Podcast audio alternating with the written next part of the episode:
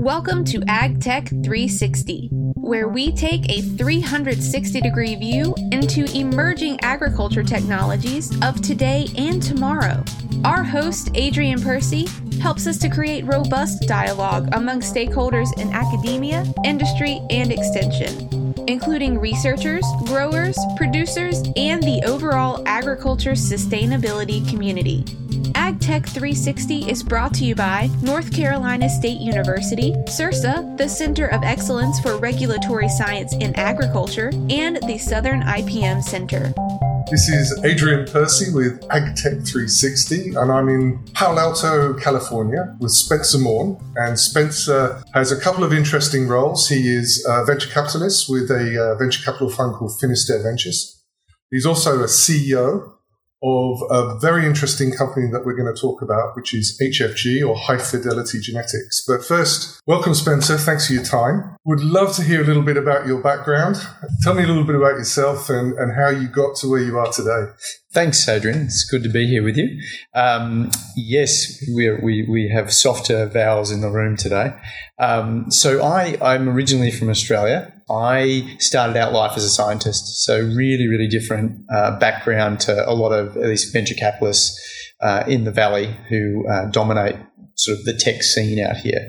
And I, I was really interested in plants from an early age, so I actually did my PhD in classical genetics at the University of Melbourne, focused on how roots respond to drought and abiotic stress. So for a long time, I was a scientist. I mean, you know, it's all relative, of course. I, it ended up being about fifteen years. After my PhD, I, I moved to the U K and was at Cambridge for about six years, leading a small group there, studying, uh, again, how plant roots grow, in some respects how they respond to stresses, like I had been doing during my PhD. And then on a weird side project, I was uh, running a project, uh, sort of an international project on malaria resistance to chloroquine. Oddly enough, malaria parasite swallowed a chloroplast at some point, so it has a lot of plant genes. So uh, we, w- we were looking at that. And during that time, you know, I realized that one of the drivers for me was really trying to have impact.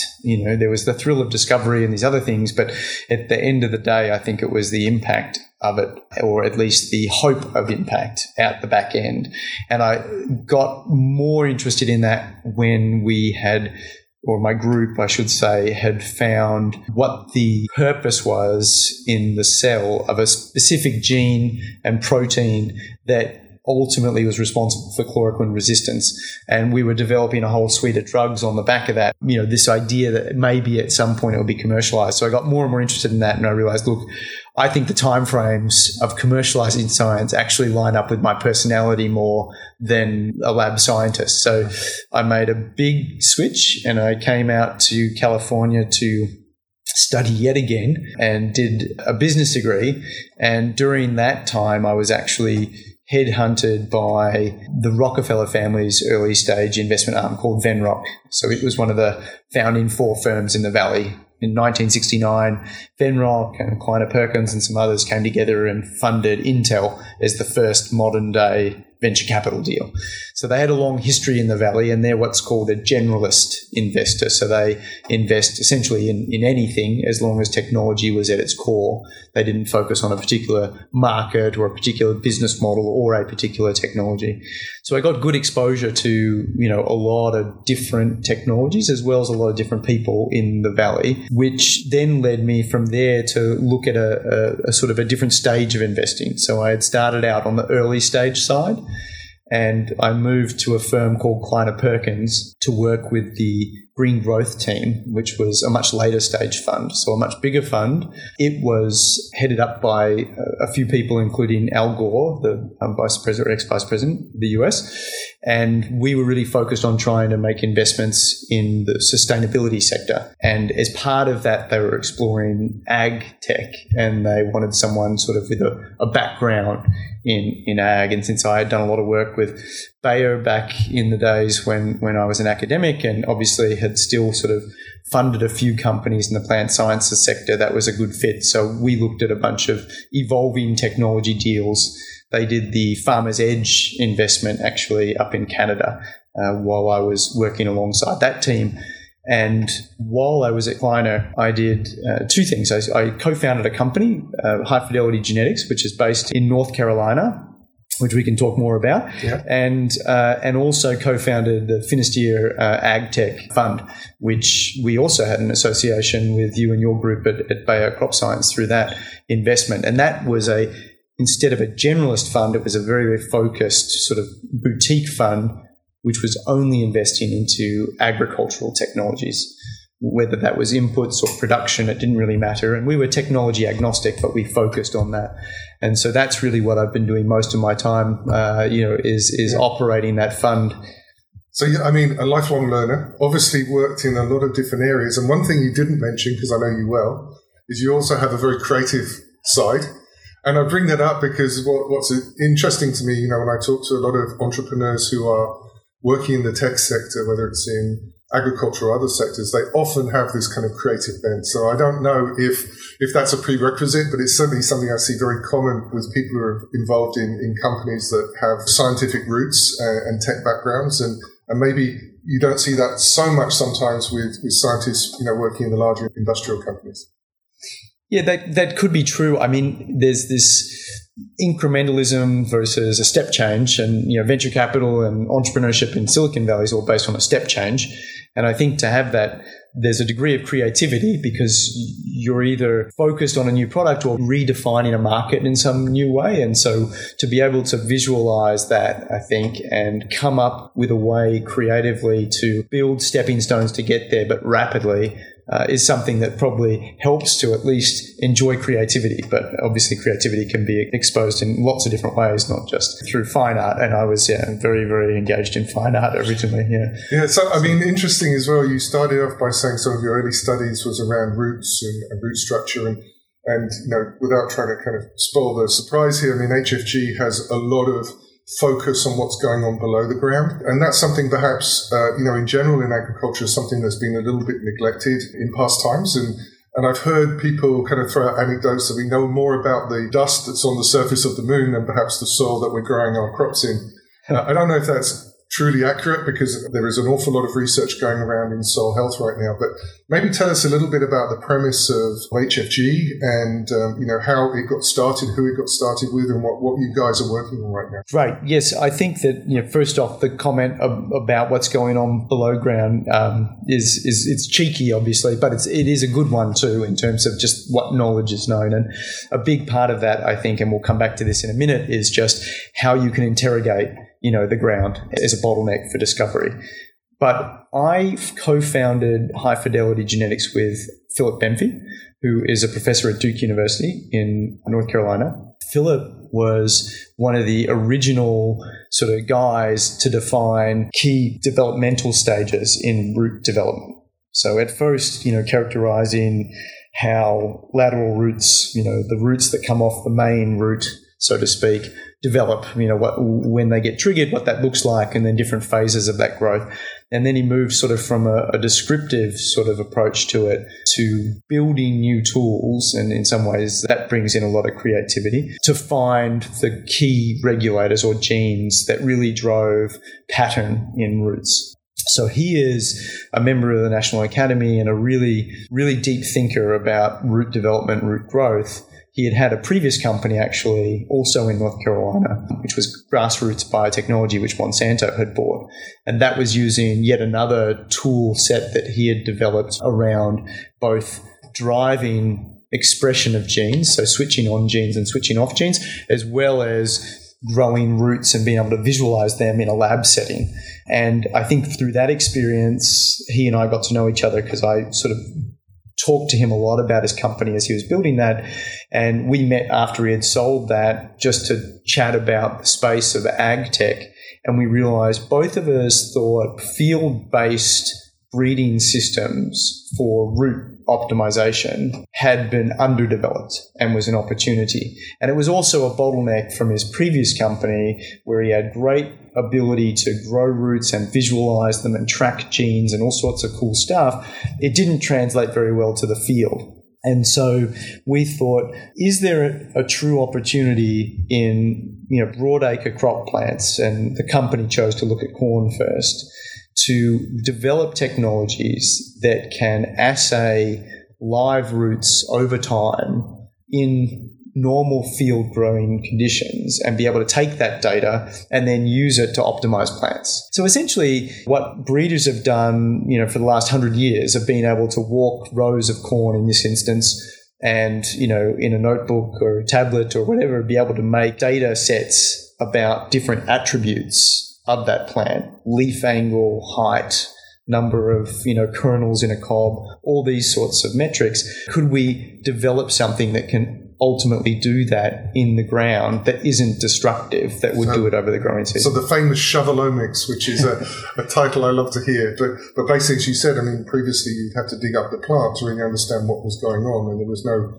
real way to track in real time how a plant's root system was developing. That's right. And that was a huge, huge issue because obviously it's destructive. You lose that plant. You can't do a time series, and these things are often dynamic, right? And then, you know, the the, the other approaches in the field, like a Rhizotron and some of these other machines, are quite good. They provide very rich data sets, but they're very expensive. Um, and so breeding and genetics ultimately is a game of numbers. So it's very, very hard to Uh, use those at a scale where you could use that in a breeding regime. So we developed something called the Root Tracker, which is a sensor device that rings the plant in the ground. And so a root grows down through the middle of it, and all of the other roots that then come off that or additional roots from the plant are all detected as they grow. So you get an idea of sort of growth rate, root angle, root density, all the sort of metrics that you would want to be able to build a three D architecture of the root.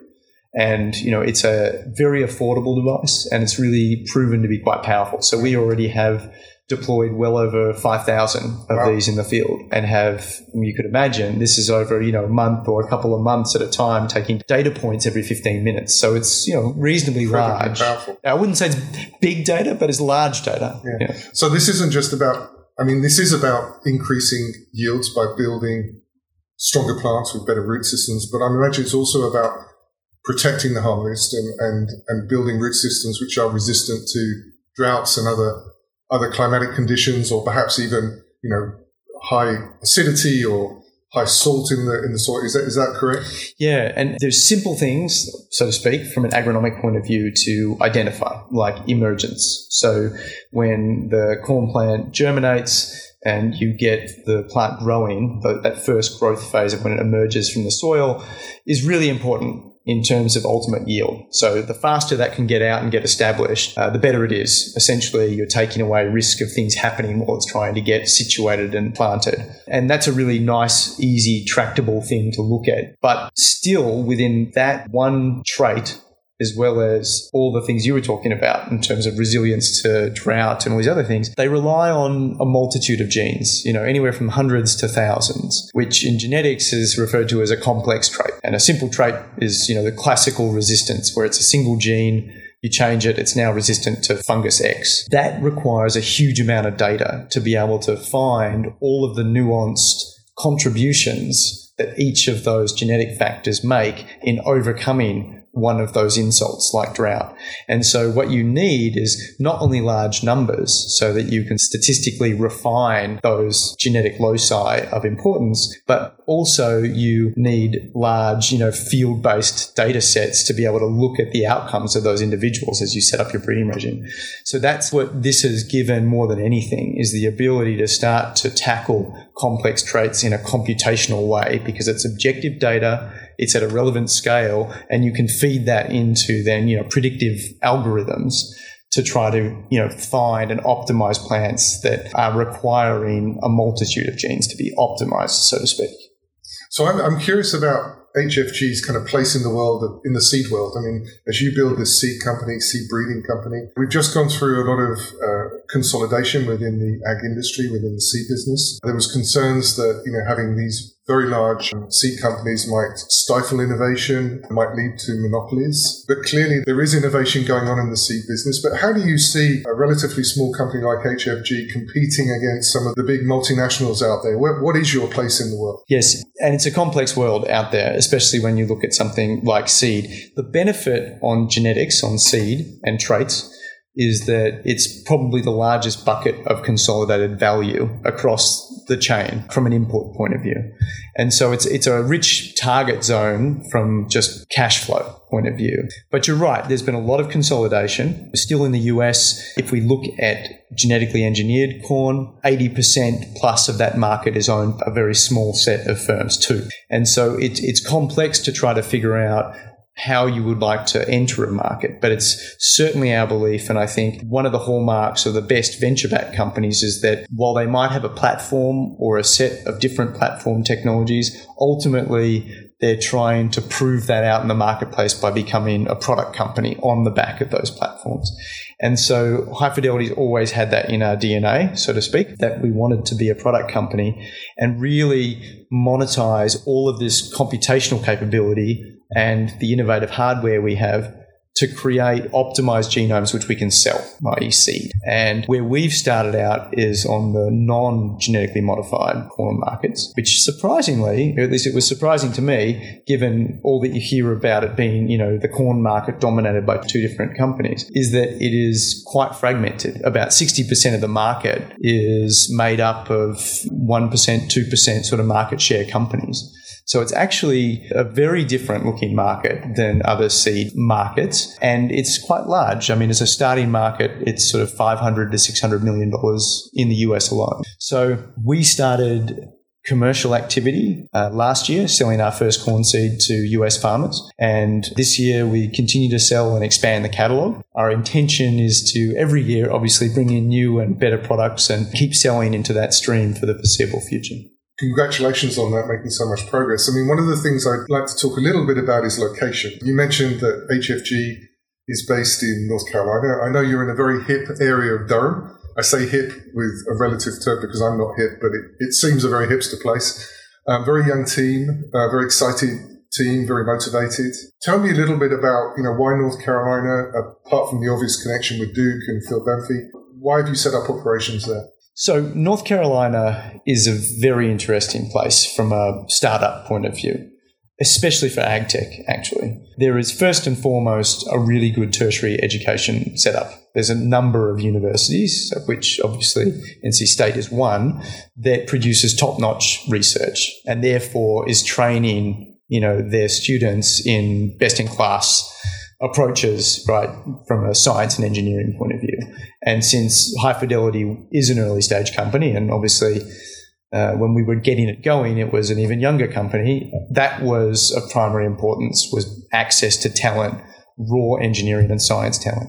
The other interesting thing about North Carolina is it has a very long-standing ag market in itself, both around people and training as well as companies in the space. It had Bayer's North American headquarters. Monsanto had an installation um, in North Carolina in the R T P area. You had Syngenta's headquarters there. B A S F had a big operation. So all of the sort of major ag tech companies had some sort of interest in the area. And so that gave you not only then people being trained in engineering and science within a plant and ag chemical context, but then you had market relevance by these big ag sure. companies there, which meant that there was an added layer of talent and understanding and access when you're trying to grow a small company. That was really important, and I think probably the main driver of Are there, of are there areas, though, that North Carolina could be better at? I mean, in terms of access to certain types of talent? Uh, for instance? Yes.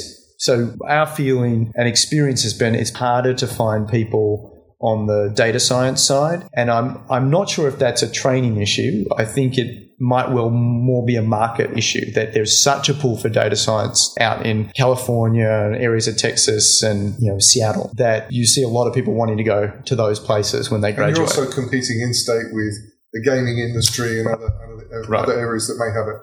cover pool. Yeah. So I just say there's a bottleneck, and I don't know if that's, you know, needs a large macro shift of saying we need more big, big companies that need data scientists, or or if there's, you know, just an increase in the number of graduates, right, with that capability.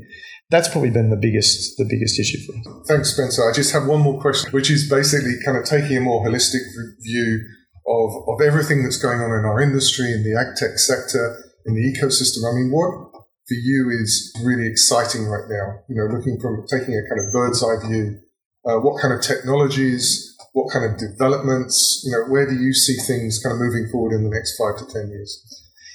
So my two favourites, one is on the supply chain with consumers. There's a massive shift in consumer preference in the U S, as well as other Western, I'd say, countries in terms of what that consumer sees as safe food. Sometimes lines up with science and other times it lines up with trend, but it is super dynamic and it's accelerating.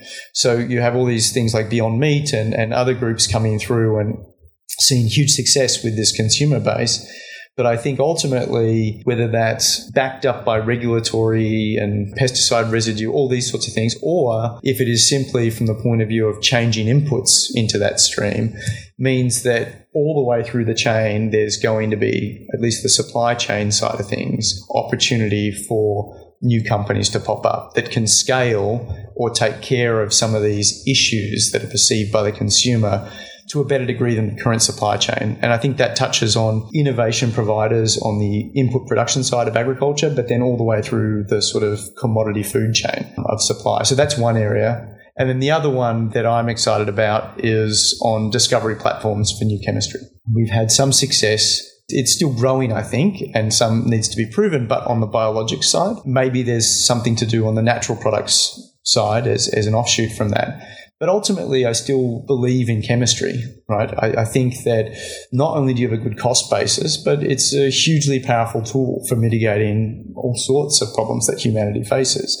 And, you know, it doesn't just have to be chemistry to kill stuff. It could be chemistry to help plants, in this case, respond better, right, to an environmental insult or something so that we can make sure we have supply in the food supply chain. So I think that that's been sort of neglected in the rush towards biologics and other things. And I think new platforms to really find new chemistry is, is a big opportunity. Yeah, I mean, and it's really refreshing to hear you say that because I know there's been so much excitement and investment in biologicals of various different shapes and forms, and chemistry in a way has been seen as, as something kind of passé and, and out of date. And of course there is pushback, as you say, from a regulatory, from a societal perspective. But what we also have to acknowledge, is, as you very well pointed out, is the power of, of chemistry to kill, you know, to kill things, but also to, to protect plants, to, to, to help them thrive in a way that we haven't yet seen for a lot of biologicals. And so until those biologicals are really there and are doing the job that we need them to do,